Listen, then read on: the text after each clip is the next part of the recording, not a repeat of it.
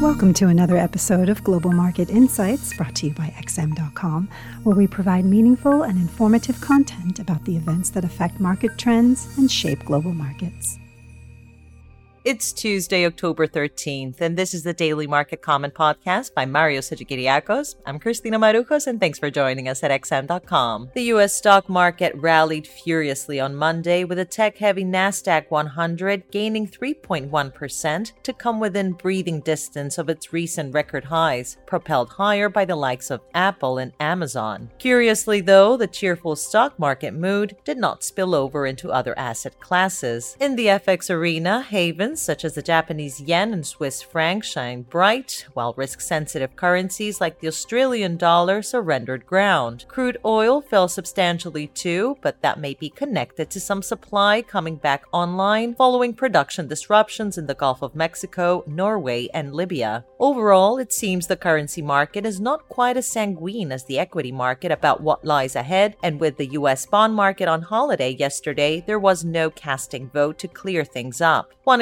is that the enthusiasm in the stock market had unique catalysts behind it, such as the unveiling of the new iPhone, or perhaps we're witnessing another options driven buying frenzy like the one in August. When big players bet that a stock will rise through options, the dealers that sold those call options must hedge their exposure to avoid losses, and that is done by buying the underlying asset. This can create a positive feedback loop where buying forces more buying, especially in thin markets. The situation is back to normal today, though, with different markets trading in tandem with each other again. Futures point to a slightly lower open on Wall Street after Johnson & Johnson paused its late-stage trials for a vaccine, and the sour mood is reflected in both bonds and FX, with long-dated US yields moving lower while the defensive dollar is a touch higher. Elsewhere, the euro is having a bad day amid a storm of worrisome news. Infection numbers have gone through the roof across Europe, forcing many nations to entertain the idea of new targeted lockdowns or at least tighter restrictions. The recovery is already on wobbly legs, according to the latest PMIs, and if stricter measures are enacted, then all bets are off for economic growth in the fourth quarter. We already got a taste of that today when Germany's ZEW survey for October disappointed, with the expectations index falling sharply. On top of that, the Euros area core inflation hit a record low in September, implying that the European Central Bank might be forced to raise its stimulus dose soon. The bottom line is that things are looking grim for the Eurozone, and if markets sense that the economy might even contract again in the fourth quarter, the single currency could take heavy fire. That said, Euro yen may be a better proxy to capture any euro weakness than euro dollar or euro sterling, as both the dollar and pound have politics to worry about right now. As for today, the highlight of the economic calendar is the US CPI data for September. The core CPI rate is expected to have ticked up, which could reinforce the Fed's reluctance to commit to any new stimulus for now. In other news, China has reportedly suspended purchases of Australian coal amid boiling diplomatic tensions between the two nations. Finally, the earnings season resumes in earnest with JP Morgan Chase, Citigroup, and Johnson & Johnson being among the biggest names to release the results today. The latter may draw special attention following the news about the vaccine trial being paused. This was today's Daily Market Comment podcast.